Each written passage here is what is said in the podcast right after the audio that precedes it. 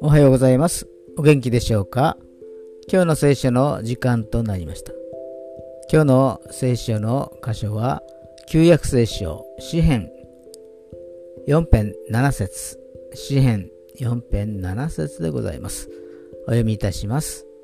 あなたは私の心に喜びをくださいました。それは穀物と新しいブドウ酒が豊かにある時にも勝っています。アーメン。